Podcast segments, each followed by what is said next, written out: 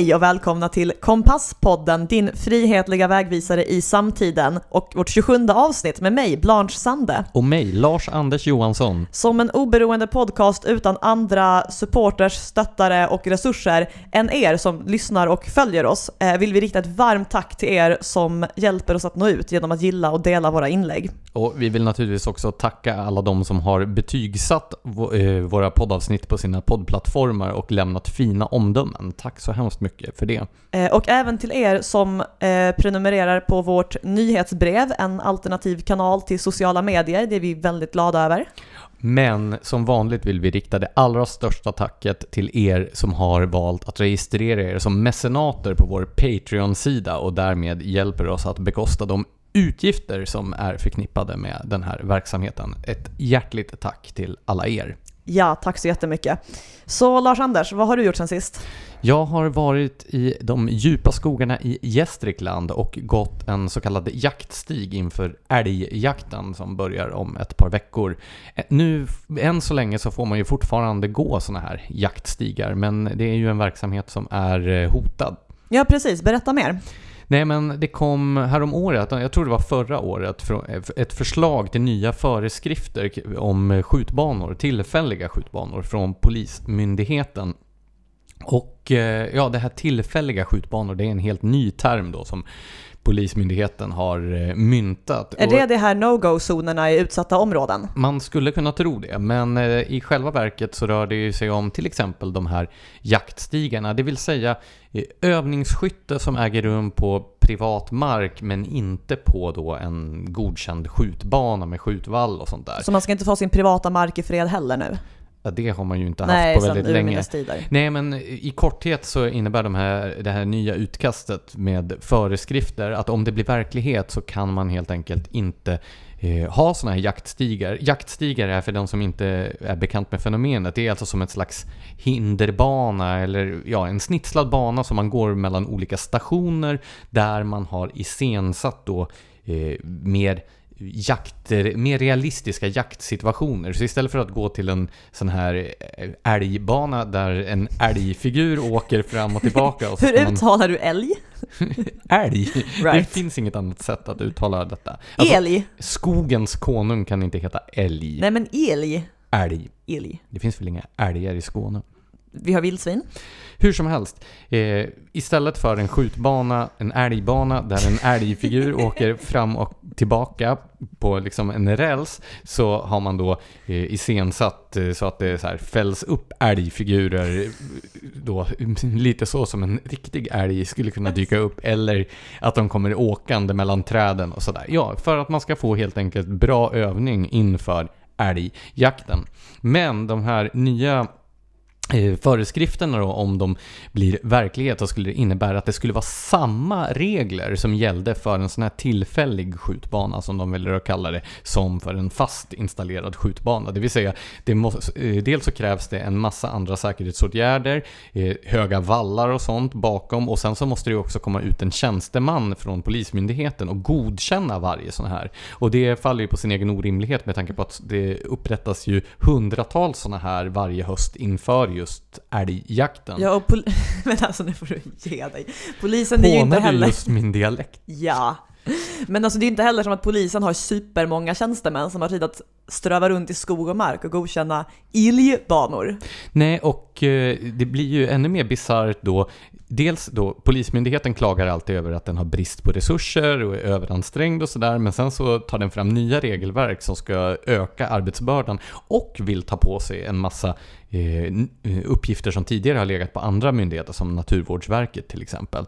Men eh, vi får väl hoppas då att det här regelverket inte går igenom. För jag tror att skulle man sluta med jaktstigar så skulle det ju innebära att en stor grupp jägare i Sverige skulle få mindre adekvat övning och det skulle bli skadeskjutningar och annat elände i samband med älgjakten. Så att, eh, ja, jag är i alla fall glad åt att jag gjorde det här nu i helgen. Vet du vad jag har gjort sen sist? Nej. Jag har gjort tre saker. Jag har suttit på Hanks Heaven i Högdalen och druckit öl. Jättetrevligt ställe. Vi är alltså inte sponsrade av eh, Hanks Heaven i Högdalen. Men eh, om eh, den som driver Hanks Heaven i Högdalen lyssnar på det här så... Så är vi öppna för förslag. Eh, sen har jag av skäl som framöver i den här podden kommer att bli uppenbara lagt jättemånga timmar på att googla dammar som brister. Det är en ny hobby jag har. Förskräckligt är det. Är det här en metafor alltså? nej, nej, alltså det är genuina dammar som faktiskt brister. Jaha, jag trodde du hade sett in i ditt själsliv eller någonting. Den brast för länge sedan. Och sen har jag också googlat Estonia jättemycket. Jo, men det blir ju uppenbart. Det för oss ju då på ett naturligt sätt in på nyhetssegmentet. För i måndags så släpptes dokumentärfilmen med den väldigt ledande titeln Estonia, fyndet som ändrar allt. Och jag har i talande stund inte hunnit se hela den här fyra timmar långa dokumentären som finns ute på streamingtjänsten Dplay som vi inte heller är sponsrade av. Men eh, vi har ju tagit del av nyhetsrapporteringen kring detta. Vad är det för fynd som ändrar allt, Blanche? Det har alltså eh, dykt eh, journalister eller det har haft en liten eh, dykarrobot, men i alla fall, det har spanats på Estonias skrov och hittats, jag fattar inte hur man kan ha missat något sånt här tidigare, men det har alltså hittats ett hål i skrovet som är 4 gånger 1,5 meter, vilket ju är helt, alltså det är helt otroligt. Eh, och det här har ju givit ett antal eh, konspirationsteoretiker eh, vatten på sina respektive kvarnar i det att så här, det har ju varit det har ju förelegat märkligheter kring Estonia-katastrofen. Framför allt det här att eh, politiker i efterhand har varit så eh, ovilliga att låta frågan utredas om varför Estonia egentligen sjönk. Ja, nu så här i, ljuset av detta så framstår det som extra pikant att man föreslog att man skulle gjuta in hela det här vraket i en cementsarkofag med hänvisning då till griftefriden. Ja, alltså det där är så, så här, för det första är det ju värt att nämna här att Estonia höll ju på med vapen, eller så här, militär smuggling. Och det här att man vill gjuta in det i cement gör ju att man kan misstänka att det här kanske hade med kärnvapen att göra eller något liknande. För det är ju sånt man gjuter in i cement normalt. Men är den här militära smugglingen, är den belagd eller är det också en av konspirationsteorierna? Vad jag förstår så var det Uppdrag granskning som avslöjade det här och det är väl ändå en rätt trovärdig källa. Så jag tänker att det borde betraktas som belagt från vår horisont. Men nu menar man alltså då att det är från olika håll, att det här hålet på fyra meter ska ha varit förklaringen till det snabba sjunkningsförloppet. Precis, innan har man ju talat om att bogvisiret, alltså den här delen som man fäller upp när färjor ska köra om, eller förlåt, när lastbilar och bilar ska köra ombord, att det hade problem och lossnade. Eh, och systerfartyget Diana vill jag minnas att det hette till Estonia hade ju liknande problem, så att det finns ju tecken på en felkonstruktion eller en dåligt underhåll eller vad det kan ha varit. Men det har ju tidigare varit spekulationer om att en ubåt ska ha rammat Estonia. Ja, och de spekulationerna har ju nu börjat vädras igen. Eh, vissa vill spekulera i att det skulle ha varit en svensk ubåt och att Sverige skulle ha mörkat detta. Eh, det avfärdas då av dåvarande försvarsministern, eller han kanske precis hade avgått som försvarsminister, Anders Björk, som påtalar det uppenbara faktum att om en svensk ubåt skulle ha rammat det här fartyget, då skulle ju det vara hundratals människor involverade i den här mörkningsprocessen. För det skulle ju sannolikt vara skadade och eventuellt avlidna besättningsmän på ubåten. Det skulle vara alla de här som skulle ta hand om ubåten när den kommer tillbaka till sin bas. Alltså det det skulle nog inte gå att mörka en sån sak. Nej, alltså jag fattar ju att alltså, det här är ju en inspirerande historia. Alltså inte det att folk har dött på havets botten och så, men alltså jag fattar ju vad konspirationsteoretikerna går igång på här. Också det här med griftefriden är ju intressant. Det har alltså tecknats en speciallag om att man inte får dyka eller titta på Estoniaskrovet typ, som har ratificerats av de flesta Östersjöländerna, men inte, eh, inte Tyskland och inte heller Norge som inte är ett Östersjöland tekniskt sett, men ändå. Eh, och därför använde det som gjorde den här dokumentär miniserien, just ett tyskt fartyg, men det har ändå åtalats i Sverige för brott mot griftefriden för att de filmade Eh, alltså, det var inte ens inne i fartyget, de filmade utsidan av det och det hade ju stöd av anhörigföreningen för alltså, Estonia-katastrofens offer. Så det är, ju, det är ju pikant i sammanhanget att upprördheten är så stor att någon granskar det här. Ja, någonting är ju skumt Det med ligger en det hund begraven.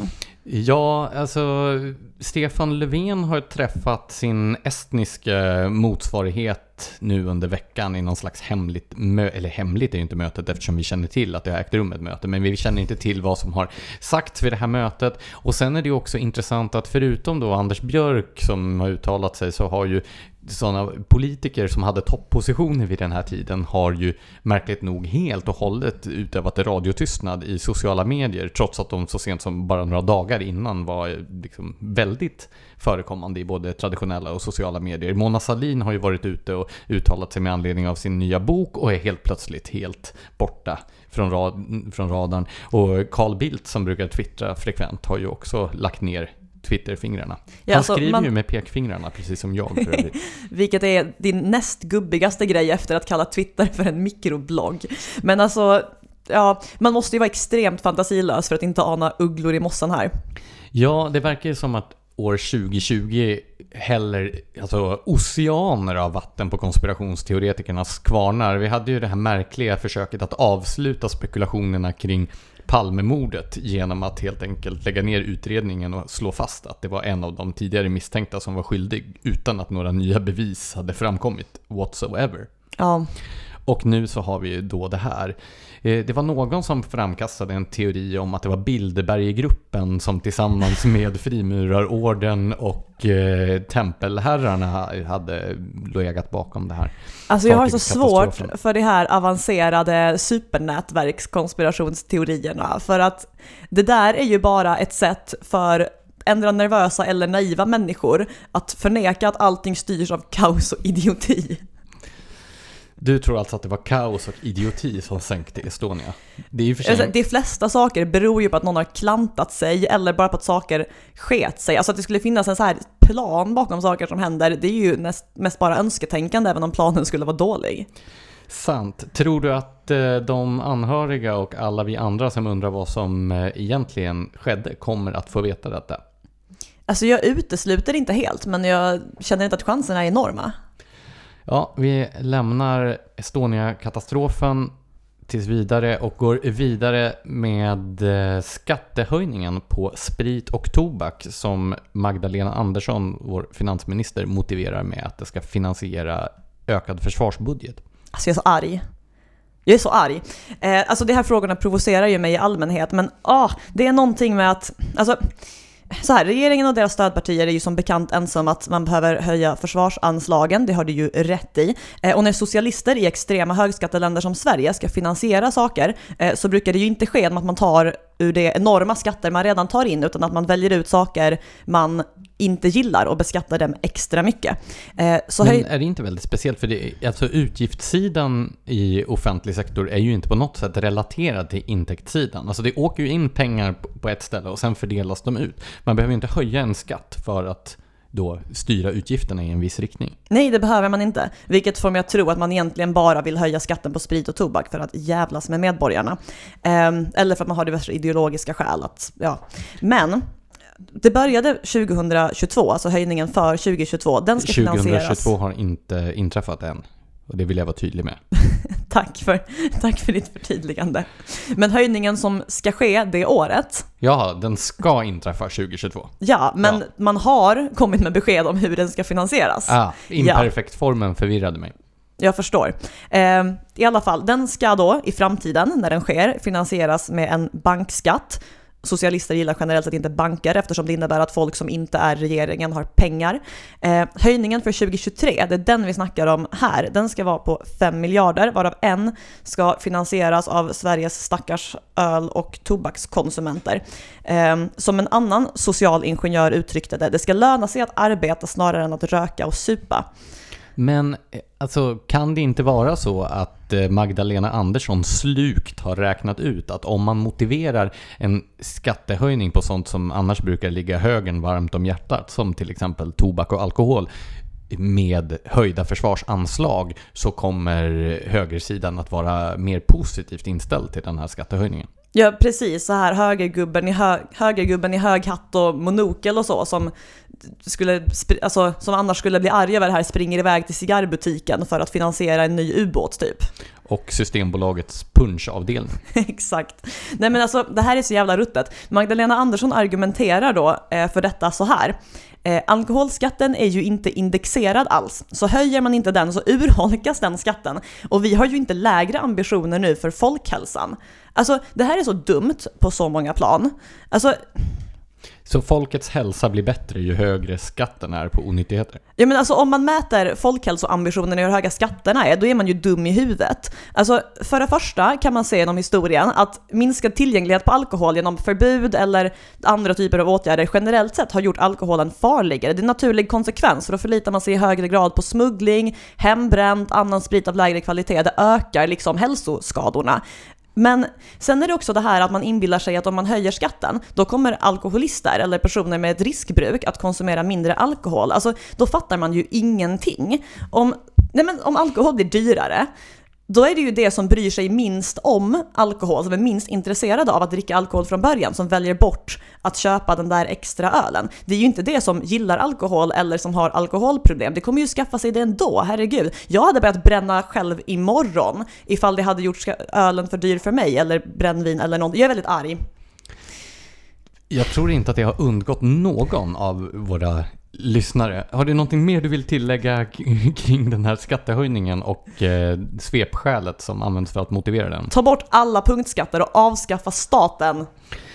Sen har ju då Sveriges prydnad på den internationella scenen, nämligen EU-kommissionär eh, e Ylva Johansson, presenterat då EU-kommissionens eh, e nya förslag om gemensamma migrationsregler.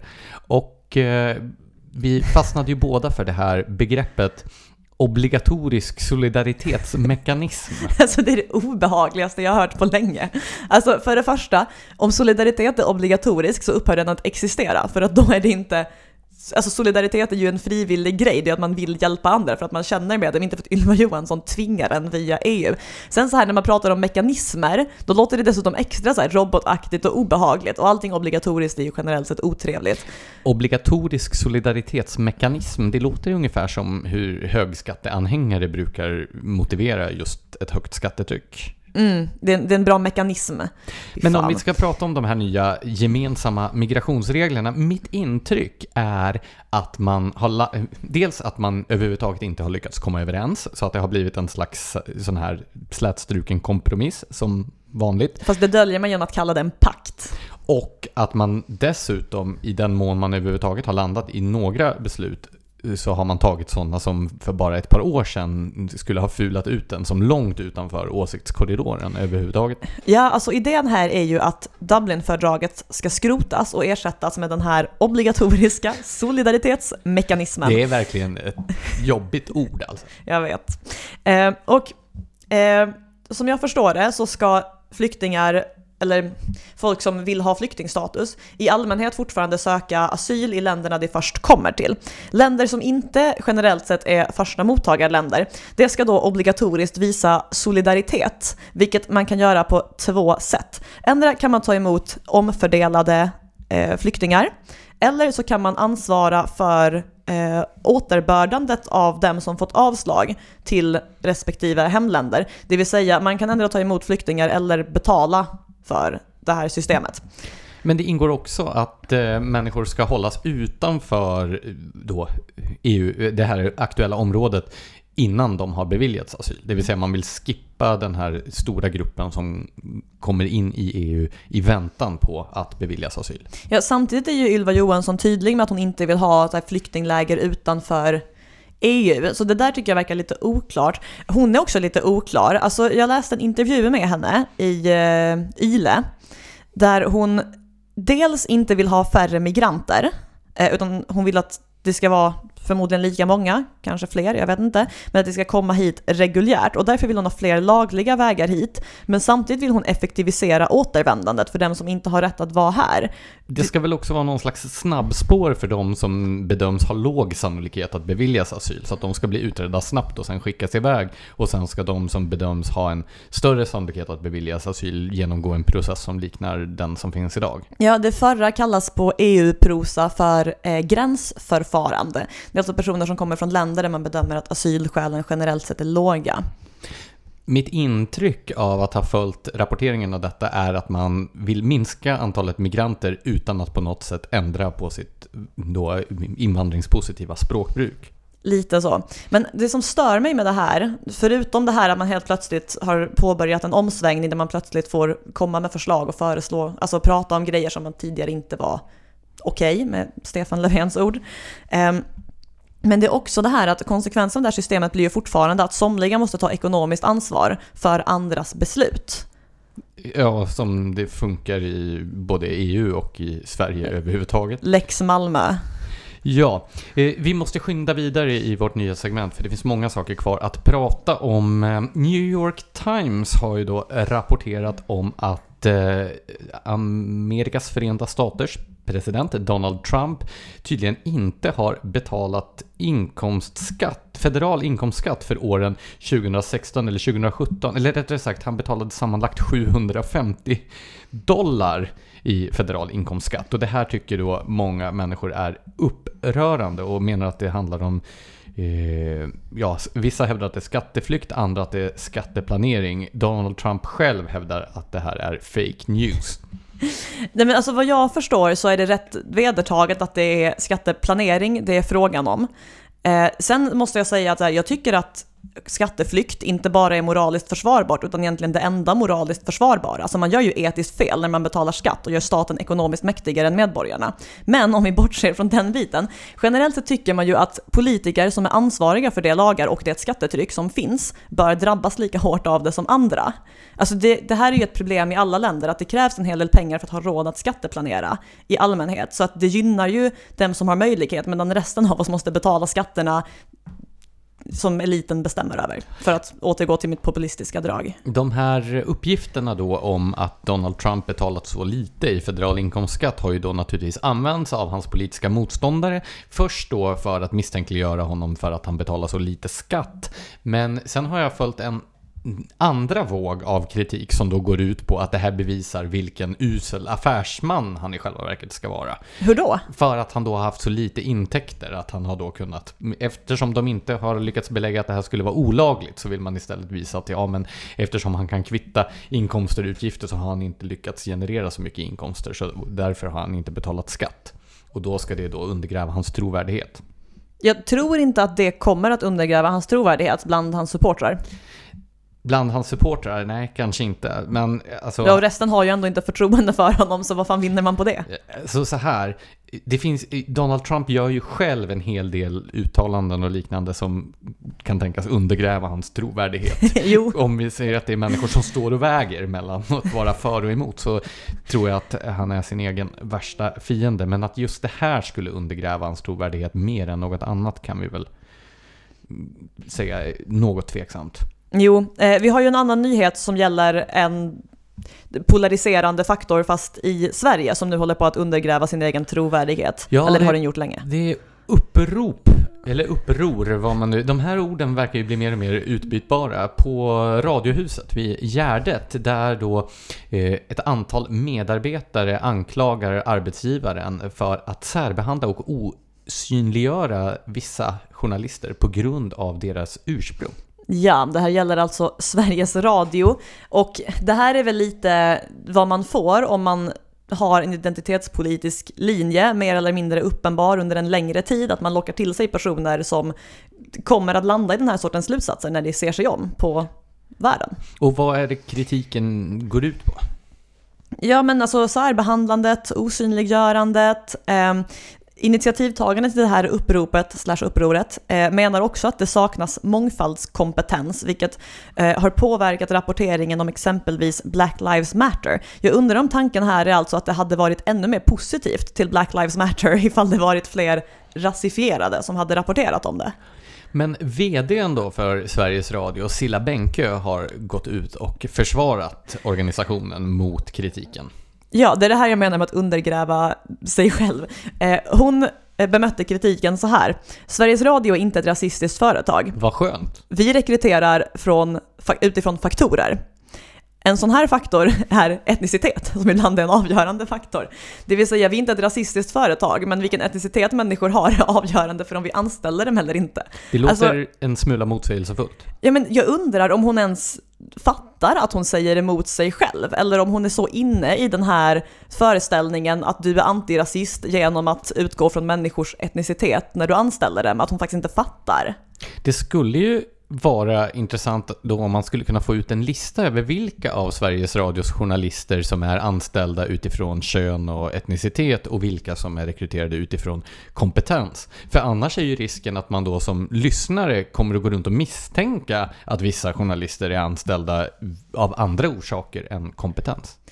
Ja men alltså det där är ju en av de saker som stör mig allra mest med informell, alltså också klart formell kvotering. Det här att vi som ingår i grupper som kvoteras in misstänkliggörs ju som kollektiv av det eftersom man ju aldrig riktigt kan veta om en person eh, i en grupp som det anses fördelaktigt att anställa faktiskt har blivit anställd på kompetens. Man kan ju alltid mötas av argumentet att så här, ah, du är det kvinnliga alibit liksom.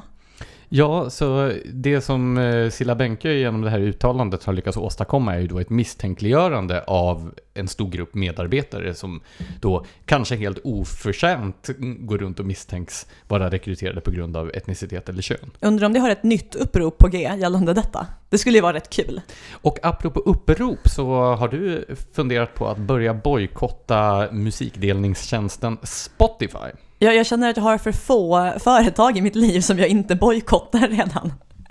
Eh, men alltså Spotify har ju eh, genererat två eh, nyheter på sistone. Där den ena är att eh, deras anställda, alltså inte alla men en betydande del uppenbarligen, hotar med att strejka om inte innehåll i eh, Joe Rogans podcast The Joe Rogan Experience redigeras eller tas bort. Det här är alltså beroende på hur man mäter, men den här podden uppfattas normalt vara världens största podcast. Den har nu gått över eh, till Spotify så att den enbart ska finnas på den plattformen och Spotifys anställda reagerar på det här sättet. Eh, när man flyttade över eh, hans gamla avsnitt så togs ju vissa bort helt. Eh, till exempel avsnitt där Joe Rogan intervjuar eh, Milo Yiannopoulos, Gavin McInnes och Alex Jones. Där förstår man ju vilka ohyggliga åsikter som måste ha torgförts. Men alltså, så här. Det här är ju personer som är mer eller mindre, mer eller ännu mer, det är kontroversiella. Men poängen med Joe Rogan Experience är ju att han, som inte är ute på det spektrumet själv, alltså han, han var väl anhängare av, och vad heter han nu igen? Um, vänster. Um, USA presidentkandidat för Demokraterna, gubbe. Vad tusan heter människan? Du vet vem jag menar. Bernie Sanders. Tack! Ja, exakt. Jag visste att du visste. I alla fall, han Joe Rogan stöttade ju honom ett tag, så att han är ju inte ute på alternativhögerspektrumet på det sättet, utan hans grej är ju att han pratar med meningsmotståndare för att försöka förstå vad de tycker. Det är ju det som får folk att vilja lyssna på hans podd. Men inte ens det ska då vara okej okay för de Spotify-anställda tydligen. Eh, och sen läste jag även att Spotify nu håller riktade kurser för att öka andelen kvinnor och etniska minoriteter som driver poddar. Det vill säga man väljer ut folk som inte är vita män och ska lära dem att podda bra eftersom enligt eh, den nordiska vdn Jenny Hermansson eh, poddar ska se ut som samhället gör, vilket inte är fallet idag. Men vä vänta ett ögonblick, finns det någonting som hindrar människor av ett annat utseende eller kön att starta en podcast? Eller människor att lyssna på sådana podcast? Eller vad är det för mekanismer man försöker... Patriarkatet, Bilderberggruppen, no, är... New World Order. Och sen den här idén då om att allting ska spegla allting annat. Jag, jag, jag har faktiskt svårt att förstå själva den grundläggande tankegången bakom detta. För jag menar, man lyssnar väl på någonting för att det sticker ut, för att det är speciellt, för att det har någonting unikt att säga. Ja men alltså var, varför ska poddar se ut som samhället gör? Alltså tror du att podd, kvaliteten på poddar runt om i världen hade förbättrats om man tagit, jag vet inte, var tusende slumpmässigt utvald person och givit den en podd? Än om man låtit efterfrågan styra. Alltså nu lyssnar ju folk på vad de tycker är intressant. Ja, Vad är självändamålet i att försöka göra att folk lyssnar på fler kvinnor och etniska minoriteter? Nej, alltså det, om, det kommer väl att uppstå en efterfrågan av sig självt i så fall. Det är ett väldigt märkligt resonemang. Men du har alltså landat i att du ska bojkotta Spotify också? Ja, så nu behöver jag som illegal nedladdningsmotståndare ett bra alternativ. Inkom jättegärna med tips, för jag måste göra mig av med min prenumeration på det här företaget. Du kommer att få det kämpigt om du ska vara konsekvent i din bojkott av alla företag som gör någonting som du inte gillar. Men jag tror vi får återkomma till det i ett senare avsnitt. För nu ska vi bege oss till Göteborg nej. där Jensens grundskola har infört klädkod för sina elever. Och eh, det är ju då ett antal olika attribut som man förbjuder i skolan. Bland annat mjukisbyxor och midjeväskor som anses icke önskvärda. Alltså det komiska är ju att det här ska vara exempel på machokultur. Alltså mjukiskläder och äldre tyska turisters väskor. Alltså vad Ja. har hänt med machokulturen? Alltså det är Mats Rosén som är grundskolechef på Jensen som hävdar att Eh, vissa kläder och stilar kan kopplas till olika gängbildningar och en machokultur. Och jag antar väl att det inte är att Mats Rosén har tagit det här helt ur luften, men machokulturen är i så fall inte vad den var. Nej, alltså generellt sett så var ju även gangsters bättre förr. Typ på 20-talet när de klädde sig elegant även om de var hemska på andra Jo, sätt. men de kanske inte hade skräddarsydda kostymer när de gick i grundskolan. Nej men inte hade de magväskor heller. Alltså, Alltså, jag, så, jag vill säga att så sent som på 90-talet när John Gotti då greps i New York under eh, Rudy Giulianis eh, kampanjer mot maffian där, mot de här fem familjerna, då figurerade han ju flitigt i just skräddarsydda kostymer och dyra paletåer och så vidare. men alltså magväskor som gängsymbol. Jag ser framför mig hur, du vet, Hells Angels västar ersätts av så här magväskor som det står dödspatrullen på. Ja, det här har i alla fall lett till en diskussion om huruvida det är lämpligt eller inte för skolor att införa klädkoder. Och det har ju då å ena sidan eh, en tangent som diskussionen har fortsatt i är den huruvida det är rimligt att införa skoluniform. Någonting som tydligen är förbjudet enligt Skolverket. Skolor får ju i Sverige inte införa skoluniform, vilket ju är anmärkningsvärt. Men varför ska staten bestämma det? Alltså låt skolorna välja själva och gillar inte föräldrar och elever hur det funkar så kan det väl gå någon annanstans? Ja, nu är det ju tyvärr inte så det funkar. Nej, jag vet, vi lever i Sverige. En annan diskussion har ju varit huruvida det är rimligt att gå runt i mjukisbyxor överhuvudtaget. Och där vet jag ju att du och Kajsa Ekis Ekman delar uppfattning. Alltså går man runt i mjuka byxor blir man förr eller senare mjuk i huvudet. Inte på Balkan. Nej, vad är det de säger? Ju mjukare byxor desto hårdare kille. Precis, det ska tydligen vara ett serbiskt talesätt enligt då bekanta. Men eh, ja, det är många som har tagit tillfället i akt att rasta sina personliga käpphästar i samband med detta. En eh, debattör som kallar sig skolinkvisitorn, nej, skolinkvisition på Twitter, ett eh, inte så upplyftande Twitter-alias kanske, men som har byggt sin opinionsbildarplattform på att vara kritisk till eh, friskolor. Eh, han twittrar att han sällan varit med om en så korkad eh, i versaler diskussion som den om Jensen Göteborgs klädkod. Och här kommer hans slutsats. Det handlar om att skicka signaler till mindre lönsamma elever att de inte hör hemma på skolan. Va? Nej men alltså, är man, min- är man mindre lönsam som elev för att man har mjukisbyxor? Skolpengen är väl, eller? Nej men du känner till den här tankefiguren som brukar beskrivas som de låga förväntningarnas rasism. Det vill säga, eh, här har vi en debattör då som utgår från att elever som då vill gå runt i mjukisbyxor och magväskor inte har något annat val. De är inkapabla att gå runt i någonting annat än mjukisbyxor och magväskor. Så därför, om man väljer bort, om man förbjuder mjukisbyxor och magväskor så är det liktydigt med att förbjuda vissa elever. Alltså som de här skärmiga opinionsbildarna och politikerna som menade att det var rasistiskt att ha en tysthetsnorm i biblioteket eftersom det då tolkade in i idén om en tysthetsnorm att personer med utländskt ursprung inte kan vara tysta. Ja, ungefär så. Fräscht. Ska vi lämna det här, de här nyheterna nu och komma in på vårt ämne? Det är hög tid. Vi ska ju prata om så kallad grön energi och dess eh, konsekvenser, problem och möjligheter. Vad tråkigt det låter när du lägger fram det på det där sättet. Ska vi ta om det? nej, nej, vi fortsätter. Okej, vi ska hålla en haveristisk harang om... Nej, jag vet inte. Vi börjar om. Jag säger något kul istället. Okej. Vad ska jag säga? Vi ska prata om grön energi med anledning av den eh, nyss hållna eh, folkomröstningen i Malung. Precis, vad handlade den om? Jo, ehm... vad fan? Okej. Så vindkraft. Okej. Nej men så här. Eh, Det tyska företaget VDP har velat uppföra en park, det här härliga nyspråkliga mm, ordet, på ett fjäll i västra Dalarna i Malungs kommun, Ripfjället som det heter. Och de politiska partierna i kommunen är positiva eftersom de hoppas att den här eh, vindkraftparken ska leda till då ett uppsving för den krympande glesbygdskommunen genom att skapa arbetstillfällen och så vidare. Kanske även sätta den på kartan, vem vet? Jag tror inte att man brukar hävda att vindkraftsparker sätter kommuner på kartan, men däremot så behövs det väl någon som kommer dit och servar de här jättelika tornen med jämna mellanrum, så att eh, vissa arbetstillfällen medför, dock inte så många som jag tror att kommunpolitikerna hoppas på.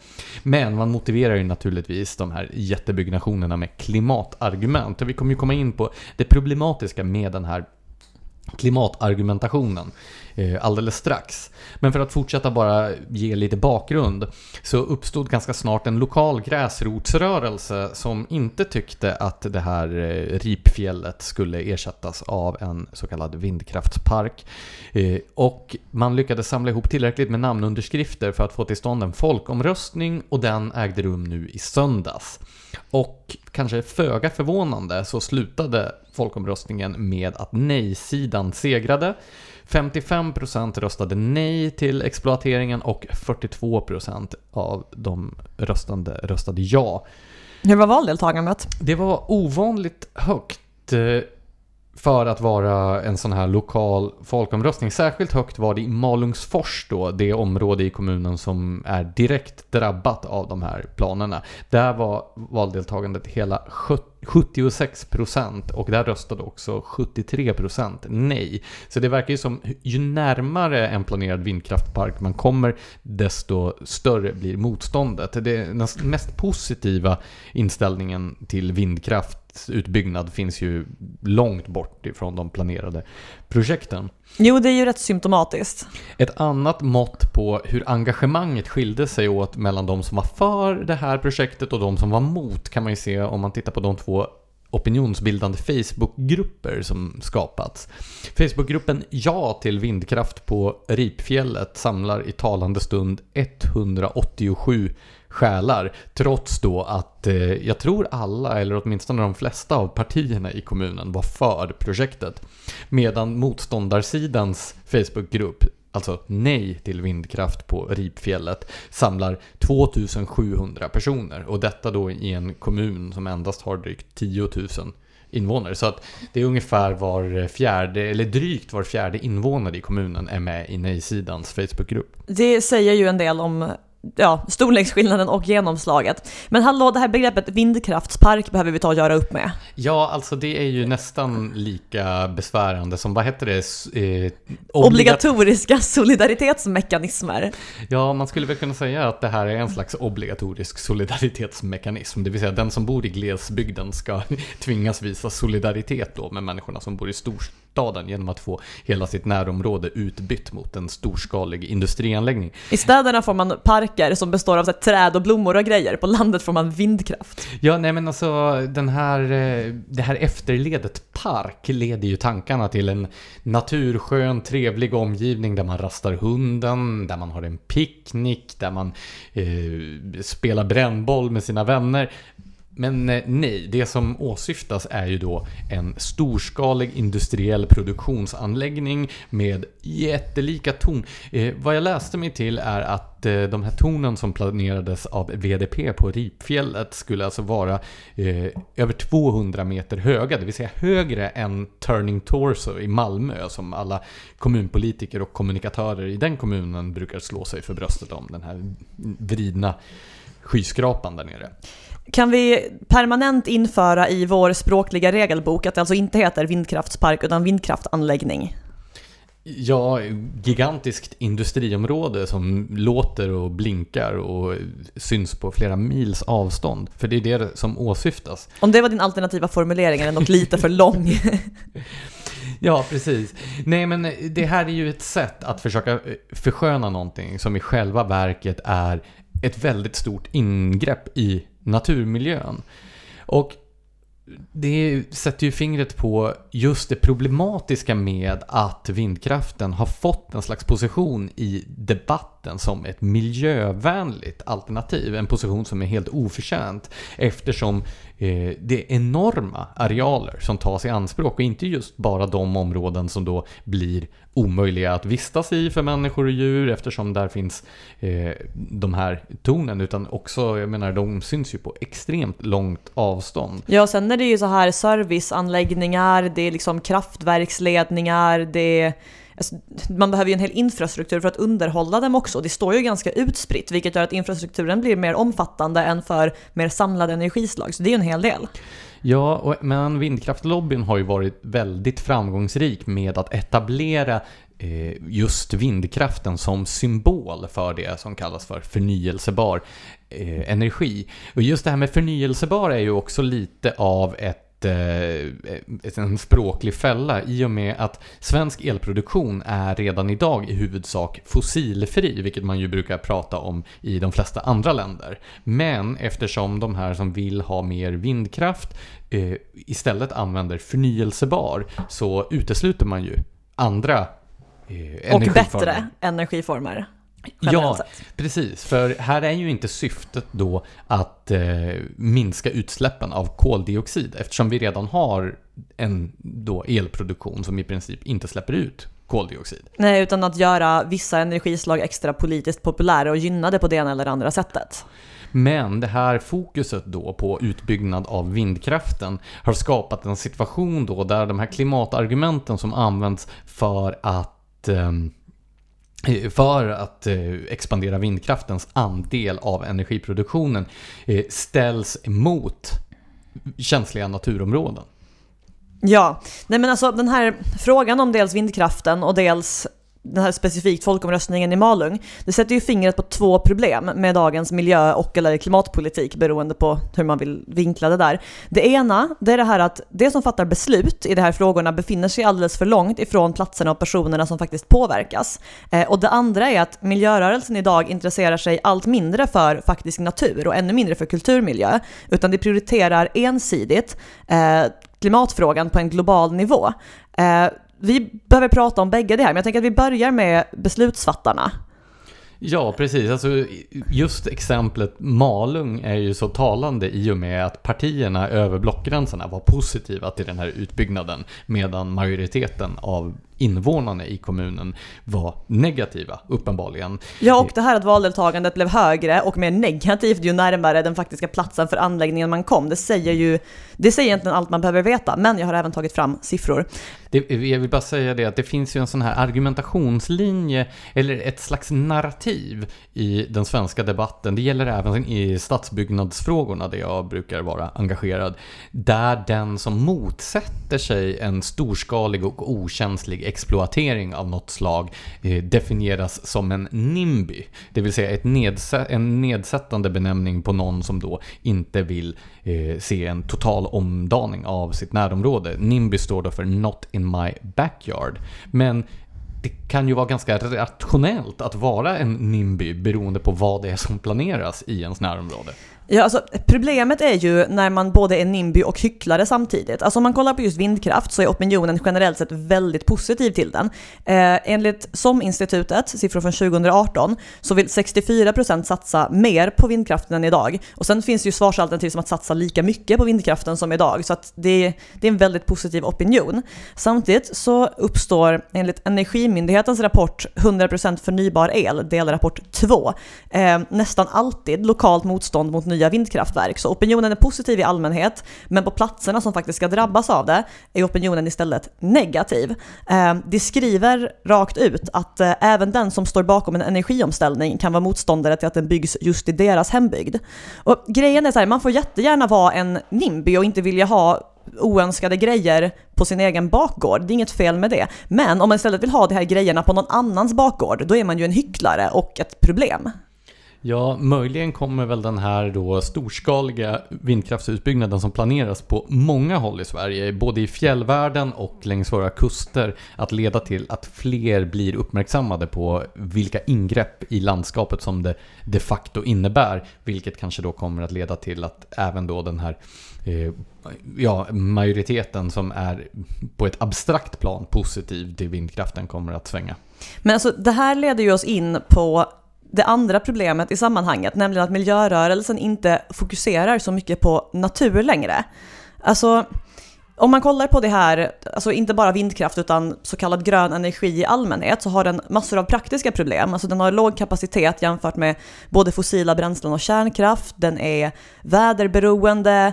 Eh, kommer du ihåg det här fiaskot i somras när det gamla oljekraftverket i Karlshamn fick köras igång för att de förnybara energikällorna inte levererade? Alltså den sortens grejer. Ja, det där är ju ett problem också. Alltså vi har ju två problem här. Dels att eh, de eh, fossilfria energikällorna som vi har, eh, kärnkraften som håller på att avvecklas naturligtvis, som finns i södra Sverige, och vattenkraften som finns i norra Sverige, som där den så kallat trånga sektorn är att vi har inte tillräckligt med ledningar som kan transportera elen den där vägen. Det gör ju att man blir beroende av den här vindkraften som då i sin tur är beroende av att det råder vissa väderförhållanden. Ja, och sen blir det ju elspill när man transporterar den här kraften längre sträckor också vilket ju adderar till de här problemen. Eh, men det finns också rent, alltså det här problemet som brukar avfärdas som visuella, så att kärnkraftverk är fula. Den sortens grejer. Eh, det är inte så ytliga som det kan verka. Kärnkraftverk eller vindkraftverk? Förlåt, vindkraftverk. Alltså kärnkraftverk är väl kanske inte en fröjd för ögat heller. Nej, de det ser ju alla ut som Nobelcentrum var tänkt att göra. Ja, som då anses vara väldigt vackert. så okay, ett kärnkraftverk så... är vackert om man placerar det mitt i en kulturhistorisk stadsmiljö. Om vi sätter det på Blasieholmen så blir det en skönhet. Men okej, okay, vindkraftanläggningar. Um, det tar en hel del mark i anspråk som sagt. Det förstör landskapsbilden långt bortom den här marken som direkt påverkas.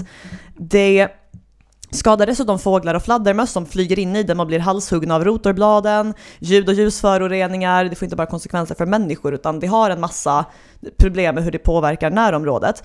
Samtidigt som politiker är konsekvent positiva till vindkraft. Det här illustrerar väldigt mycket miljörörelsens perspektivskifte för att vindkraft är ju bra för klimatet, i det att det inte innehåller så många utsläpp. Sen kan man ju diskutera det här med hur hållbara vindsnurrorna egentligen är och... Ja, det tar ganska lång tid innan de har kompenserat för då den eh, energi som har gått åt när man tillverkar de här tornen. Precis, och sen går det sönder och behöver repareras och så innehåller det väldigt mycket metall och så vidare. Men om man bortser från det så är det ju fossilfritt.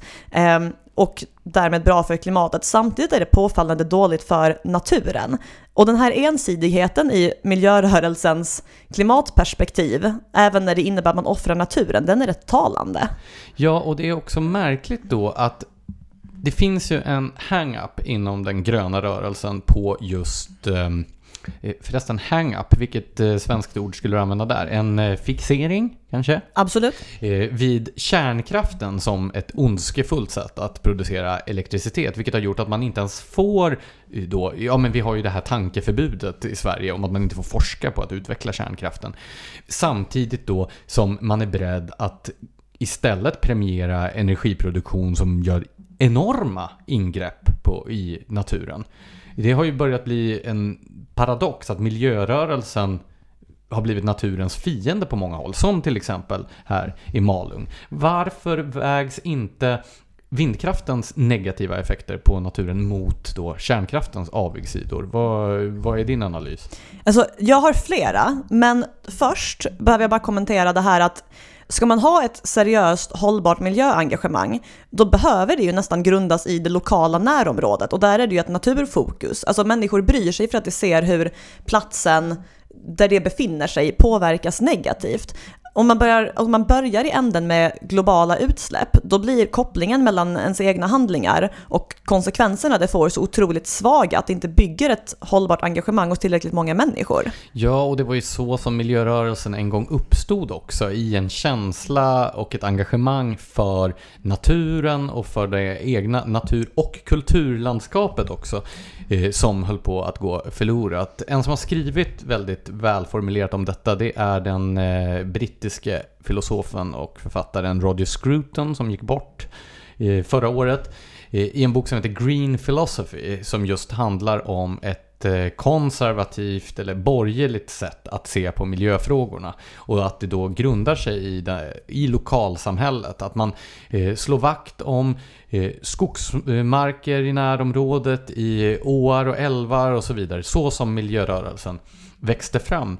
Jag intervjuade en gång Anders Björk, alltså mm, för, mm, tidigare försvarsministern. När jag intervjuade honom var han landshövding i, i Uppsala.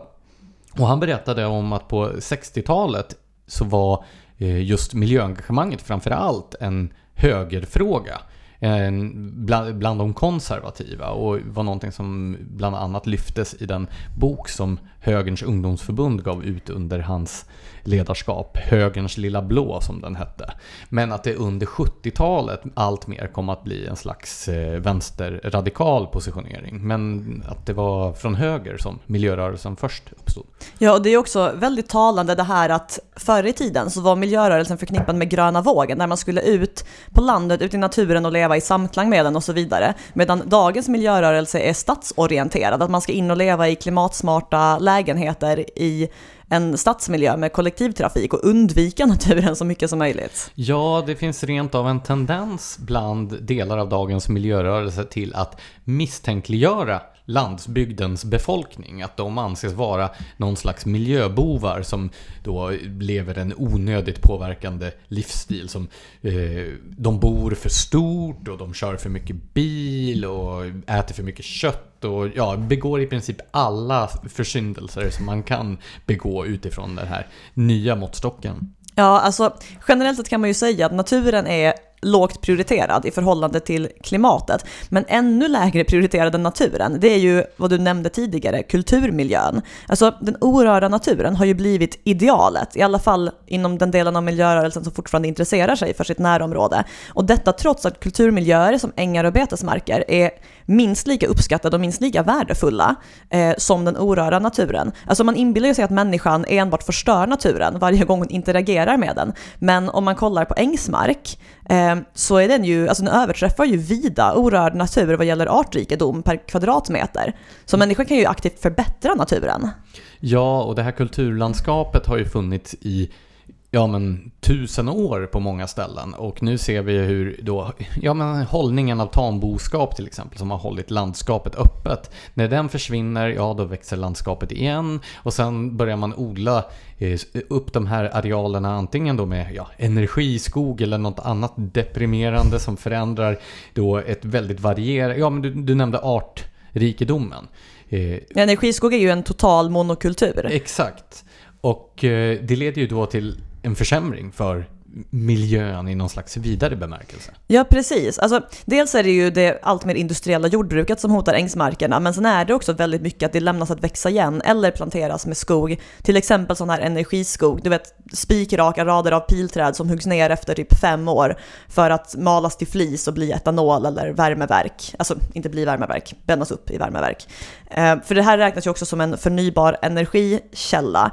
Eh, men när man odlar energiskog då gör man ju en klimatvinst på kulturmiljöns bekostnad. Och samma sak med det här med betesmarker och köttkonsumtion. Alltså vi ska ju tydligen helst leva på tofu och köttfärssurrogat för att minska utsläppen, gynna klimatet. Men det innebär istället stora monokulturella odlingsmarker av sojabönor och grejer istället för levande ängs och betesmarker om man ska hårdra det.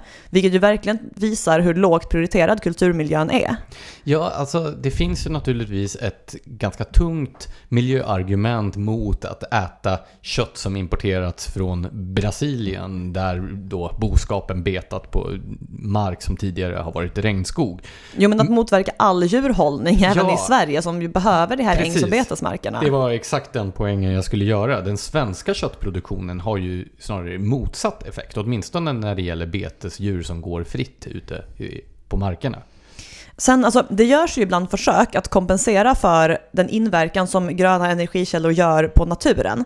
Eh, här i sammanhanget är det värt att komma in på vattenkraft. Eh, för EUs vattendirektiv från år 2000, det lanserades som just ett sånt här försök. Man satte upp minimikrav för vattenkvalitet inom unionens medlemsländer.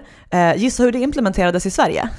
Ja, utifrån hur Sverige brukar implementera andra direktiv som kommer ifrån EU så gissar jag att man var övernitisk. Jo tack. Alltså, det här direktivet ger möjlighet att bevara gamla dammar av kulturhistoriska skäl. Det finns liksom en paragraf som möjliggör detta. Gissa hur många gånger den har använts i Sverige någonsin sedan direktivet inska- alltså, etablerades? Alltså kulturhistoriska skäl brukar ju inte vara särskilt tungt vägande i det offentliga Sverige, så jag gissar på en handfull tillfällen kanske. Mm, noll. Alltså, det har inte, man har inte ens brytt sig om att använda det en enda gång, trots att vi ju med alltså, hur det ser ut i naturen i Norrland och älvarna och alla vattendrag vi har finns enormt många kulturhistoriskt värdefulla miljöer som man borde vilja värna. Um, utan, men istället så har man rivit hundratals dammar, ännu fler är hotade och symptomatiskt nog så är det ju inte de 200, alltså de 200 största vattenkraftverken, framförallt uppe i Norrlands älvar, det har ju fått undantag från det här, så det kan fortsätta precis som det gjort tidigare utan att ta några nya miljöhänsyn. Det genererar ju el och så vidare. Utan det som rivs, det är istället så här små dammar med historiska, kulturella och estetiska värden. Ja, alltså när man byggde ut de här eh, Norrlandsälvarna och byggde de största kraftverken, då var ju miljörörelsen ofta kritisk till detta just för att det var så stora ingrepp i naturmiljön.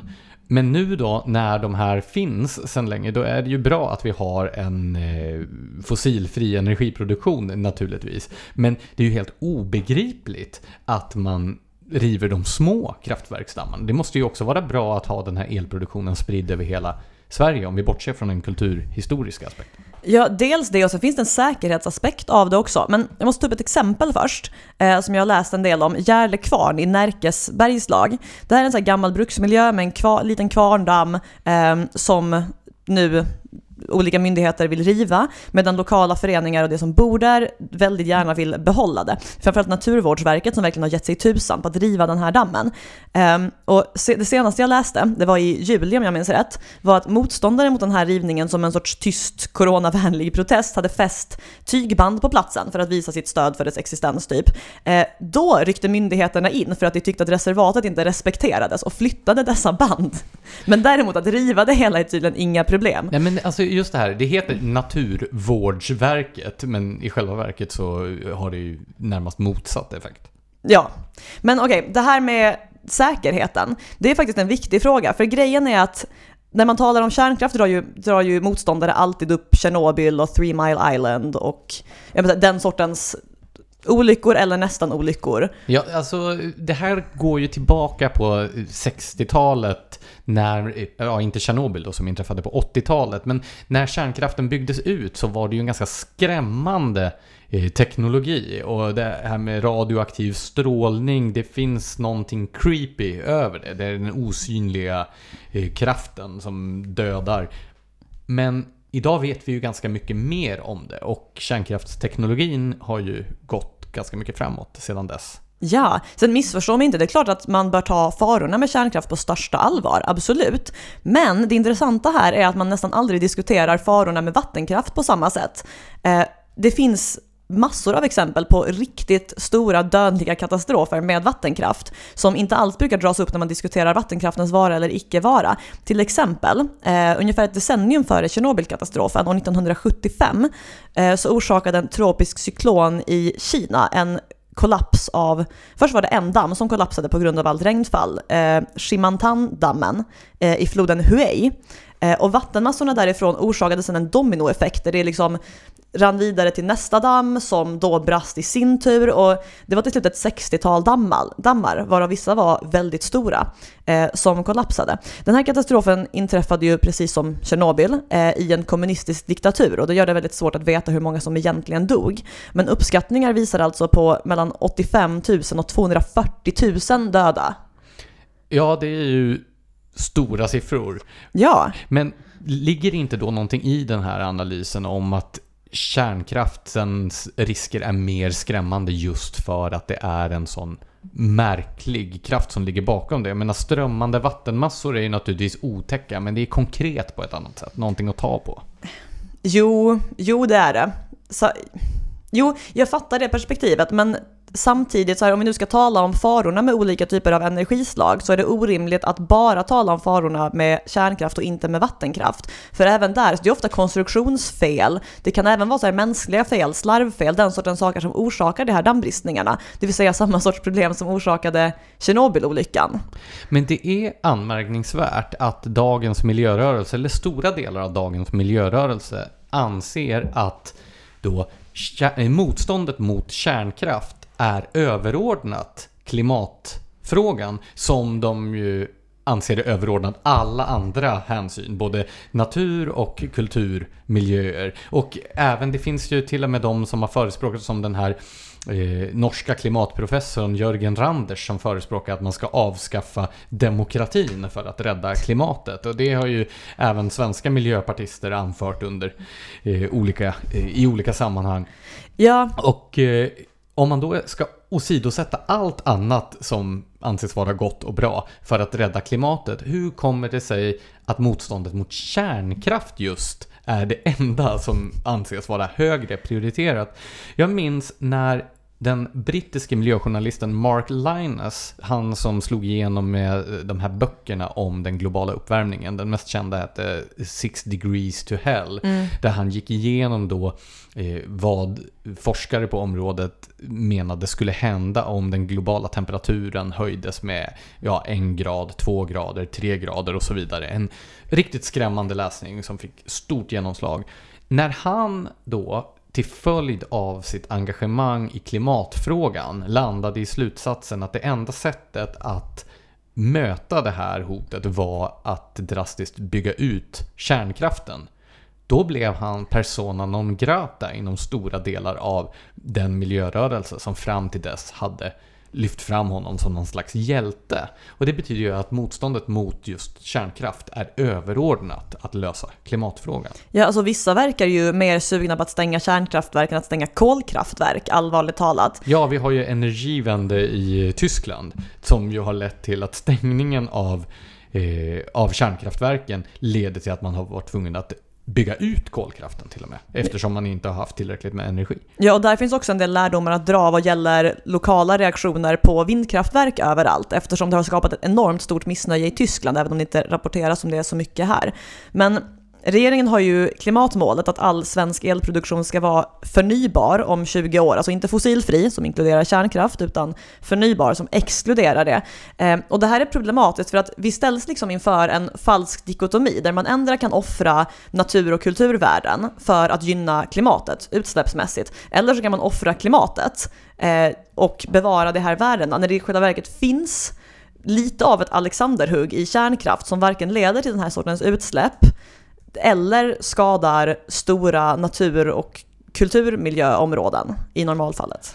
Ja, och det känns ju också lite dystert att tänka på, alltså den svenska kusten och fjällvärlden ska offras för att rädda det globala klimatet. Samtidigt då som Kina bygger och planerar mer kolkraft än resten av världen tillsammans. Ja, så det där är ju en sån skevhet i det globala perspektivet. Att man å ena sidan ska fokusera på det globala, det vill säga utsläppen på planeten totalt. Men å andra sidan är det vi här i de minst problematiska delarna vad gäller vilken typ av utsläpp vi skapar som ska göra en massa åtgärder medan Kina kan uppenbarligen fortsätta ungefär som det har gjort.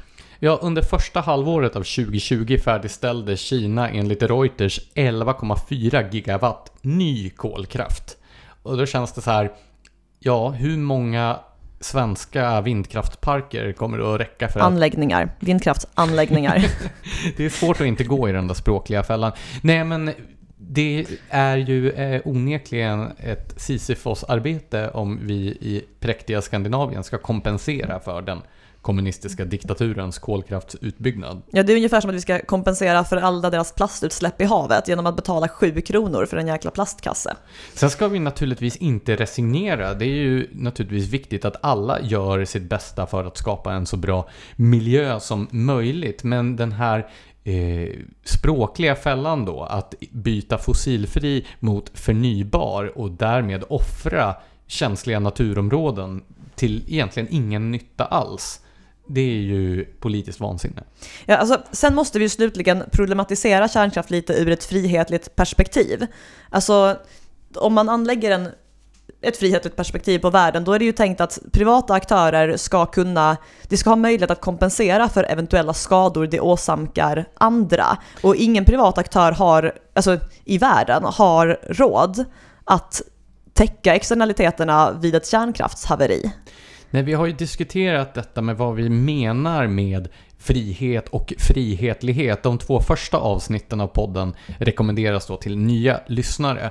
Och man skulle ju kunna säga att utifrån det perspektiv som vi slår fast där så måste målet vara en diversifierad och decentraliserad energisektor med många olika aktörer och skiftande produktionsslag och framförallt att det sker i fri konkurrens på en fri marknad. Och kärnkraften är problematisk därför än så länge i alla fall så är det ju bara stater som har ansett sig ha råd med att eh, täcka just upp för de här eh, enorma kostnaderna som ett eventuellt haveri skulle medföra.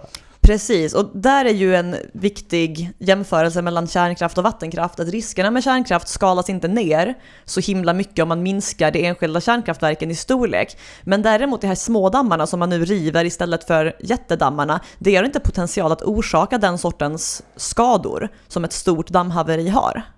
Nej, och sen finns det ju också en, problemet med både kärnkraften och vindkraften då, det är ju storskaligheten.